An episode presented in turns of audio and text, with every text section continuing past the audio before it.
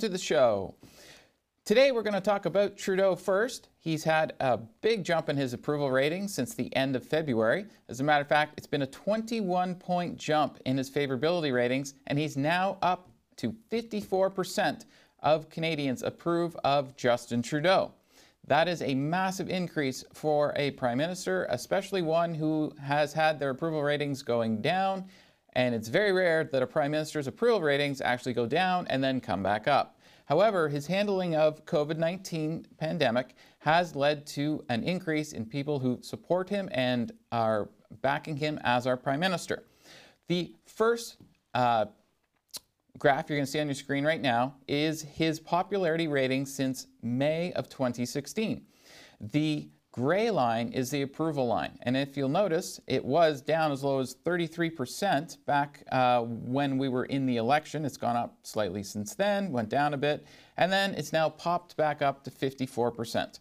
The last time Trudeau had a 54% approval rating was June of 2017, and his disapproval rating is at 44%. Uh, and a few people are undecided. Now you'll see in this next uh, pie graph here, you'll see that he has a 54% approval, 44% disapprove, and 2% approve.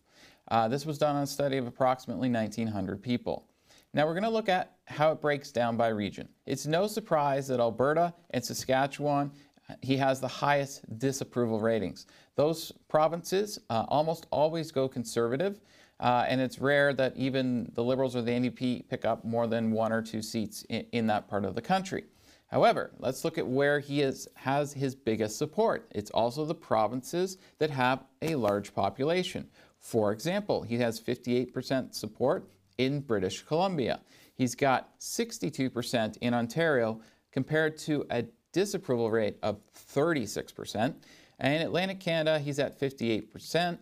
Uh, the Liberals almost swept Atlantic Canada in the last election, and in, when Trudeau came into power in the first uh, two, elections, two elections ago, uh, he swept Atlantic Canada. Once again, his approval ratings are up there to the point where uh, the Liberals could be looking at sweeping Atlantic Canada as well.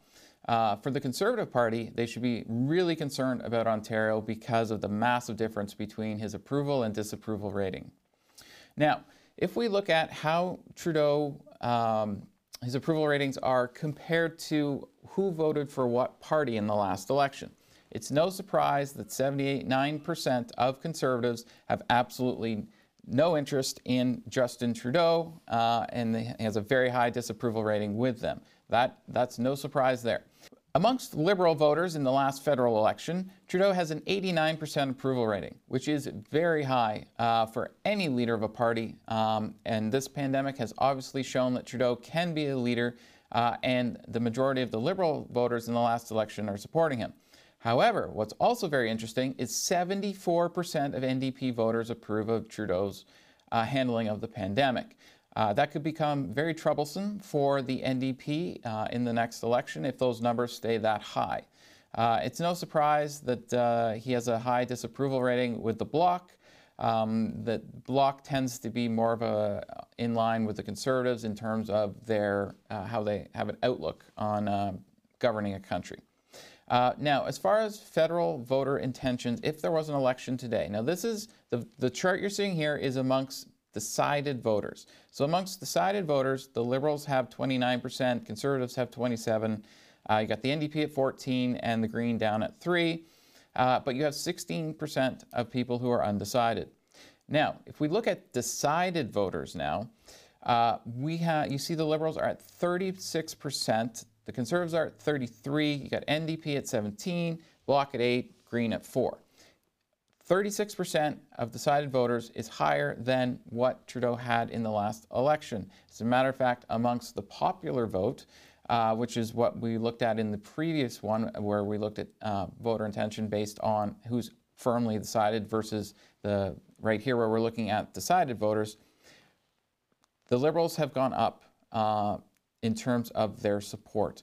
Uh, and that will be extremely important if we have an election uh, in the next little while, as all of the conservative leadership candidates have said, uh, the frontrunners anyways, have said that they want to have an election as soon as they become Conservative Party leader. Now, That'll be kind of hard for the Conservatives if they can't get any other political party to go with them uh, because they just don't have the numbers to, to force an election. Uh, if the new uh, Canadian, sorry, the Canadian Conservatives uh, leadership candidates, whoever wins and become replaces Andrew Scheer, uh, it's going to be difficult for them to try and force an election. And quite frankly, looking at the numbers, it's not in their best interest. Uh, Trudeau's numbers were very actually low uh, in the last election, and the Liberals still nearly got a majority. Uh, the way Trudeau has handled the COVID 19 pandemic, it doesn't look like the Conservatives would have a, have a shot at all of forming a majority government and very little chance of forming a minority government as well. Both seem to be um, out of their reach, uh, particularly if Trudeau continues along with the support he's getting. I mean, the fact that he's jumped 21 points just in basically a month and a half uh, is incredible. Now, we'll be right back after the break with more information.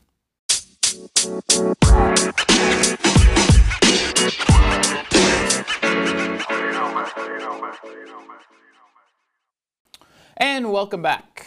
First up, we finally have some numbers today from the Algoma Public Health with regards to our COVID 19 testing. We have now tested over 1,600 people. We still have only 12 positive cases. However, nine of those have recovered, so we have three positive cases still here in the Algoma district. And our pending, uh, in other words, the ones we're waiting for test results from, has actually gone down to 341. Uh, over the last few days, that number had crept up to over 400 tests we were waiting for, uh, and now it's actually gone down about 65-ish from yesterday on how many cases we were waiting for the results from which is good because uh, we need to have the testing done even here, even though we only have a few cases.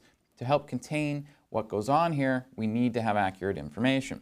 Now, yesterday, sorry, two days ago, I spoke with Dr. Lucas Castellani of the Sault Area Hospital, who's their infectious disease specialist. And one of the things we talked about was um, all of the research and treatments and so on that are not going on because of COVID-19. Uh, we talked about the possibility of two different death counts. You know, what's the increase of people who are going to die from, say, cancer this year uh, because they weren't getting the treatment when they were supposed to, or the treatment was scaled back. You know, people that haven't had their MRIs, uh, things of that nature. So what we're actually now seeing, and um, several research centers here in Canada have spoken out now that there's um, some very big issues in medical research here in Canada. The first one is, is that a lot of clinical trials have been put on hold. Um, that is a very dangerous thing to happen because you're stopping a clinical trial in the middle of it and then what happens if you take a two-month break and then start it back up again? That's not an accurate clinical trial. You have to actually start over again for something to be accurate.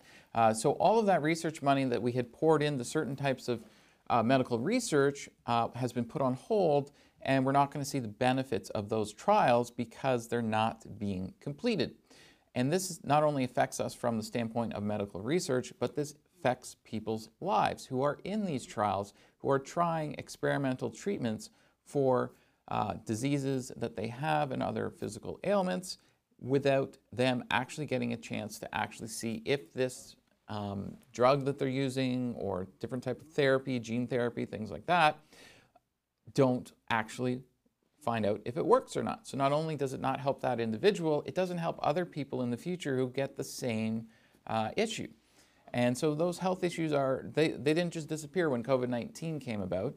Um, and they're not going to go away either just when COVID-19 disappears um, in the future. So one of the things that uh, I'm just going to talk about two different health networks. One is the, the one connected to the University of Toronto in, in Toronto uh, called the University Health Network. Um, they've lost about $6 million in industry funding uh, just in the last few weeks. And they've had 200 of their researchers uh, taken off of clinical trials for other health issues and put onto COVID-19. And what is, what's happening there is they're moving um, their researchers away from what they were working on to moving them to working on only COVID-19. The other issue we have is in September, um, and I'm going to be dealing with this tomorrow with Ross Romano, uh, our local MPP. He and I are going to have a sit-down interview, it'll be on at 7 p.m. tomorrow night. And this is what's going to happen in September with students. We have a lot of international students that come here. And actually, our $3 billion medical research industry, a large part of that is international students coming here for their masters and their PhDs, and they're doing the work here, which benefits Canada and uh, our health and well-being and how we create different uh, health treatments. And if those students can't come in September, we're going to see a massive drop in the amount of brains here in Canada working on medical research.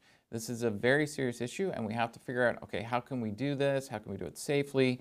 Uh, because it will have long-term ramifications. Now, the Ontario government has come out, uh, and they've extended what the emergency orders. It's called the Emergency Management and Civil Protection Act. They've extended that. Now, what does this mean? This means that this weekend, when it's all nice and 10 degrees outside, and you want to go outside and you want to hang out with your friends and have an outdoor barbecue, don't. What is going on right now is social distancing and staying in your house. Just because the weather gets nicer, none of that changes. Ross Romano and I will be actually discussing that tomorrow night. Uh, but it, just because the weather is nice outside does not mean you can go and do the things that you want to do like you would normally do when we have our first warm weekend in spring. So that means don't go to parks or other recreational places. Don't go try and go to work unless you're an essential worker. Stay away from all kinds of public places and limit social gatherings to less than five people. Now, I'll be right back in a moment.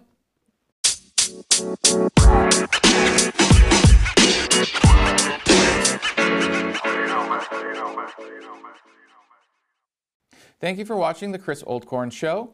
You can follow me on Instagram and Twitter at Chris Oldcorn. You can also listen to the audio version of this podcast on Spotify, Apple Podcast, Google Podcast. Uh, join me tomorrow night. I will have MPP Ross Romano for the full show, and we'll be discussing both local issues and then also issues related to uh, his uh, Ministry of College and University cabinet position. And I will see you tomorrow morning also at 8 a.m. on Special Report. Have a fantastic evening.